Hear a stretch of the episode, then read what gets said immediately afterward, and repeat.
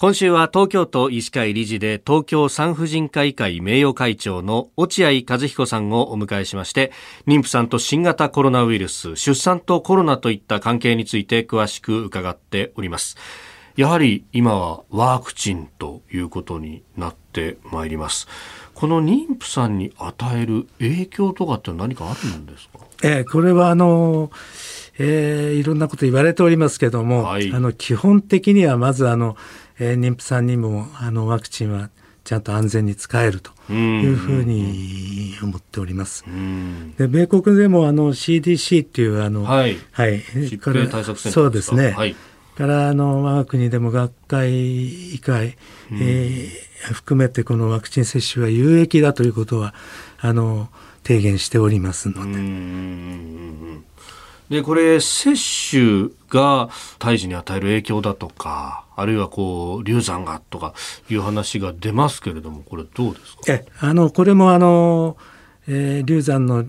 あの割合ですとか、はいまあ、そういうリスクも特別このワクチンによって増えるわけではないとはい、いうことが分かっておりますので、ご心配はないと思います。はい、これ妊婦さんのワクチン接種でその今一般の人へのワクチン接種でも言われているその予防効果あの、まず感染予防効果と、それから重症化の予防効果、この辺のこう数値の変化みたいなものってあったりします？これもあの特別妊娠、妊婦さんだからということでのあの、あの差異はございません。ですからあの、一般の方と同様にあの重症化の予防効果、はい、それからあの感染自体の予防効果、これもあの、えー同様にあるというふうに考えていいと思います。うん。まあ、そうすると、このワクチンのメリットの部分というのは、まあ、他の人とも変わらない、はい、きちっと打つことがまず大事そういうことですね。うん。この接種する際の注意点として何かありますか？そうですね。あの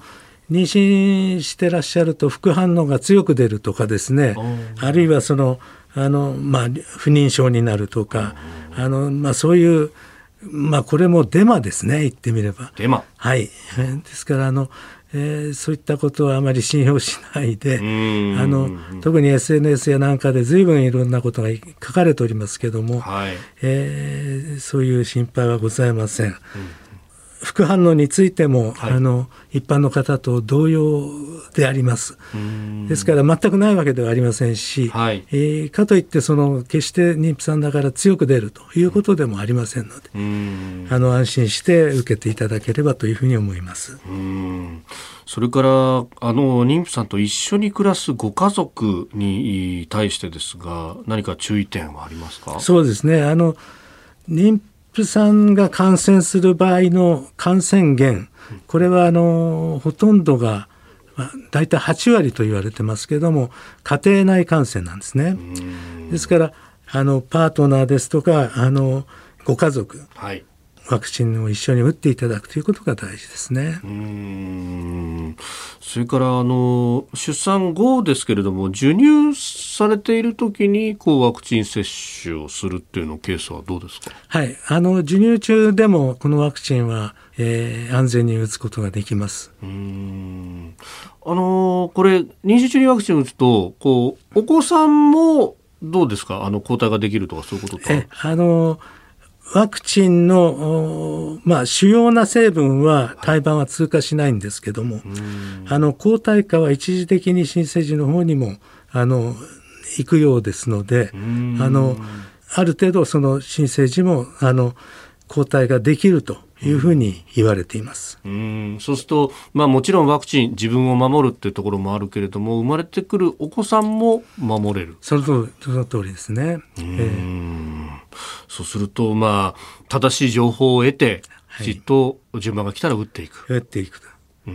今はあのかかりつけ医の先生のところでも、はい、あのワクチン接種をしていただけるような、まあ、そういう取り組みが随分なされているようですので、ぜひ活用してご相談いただければと思います。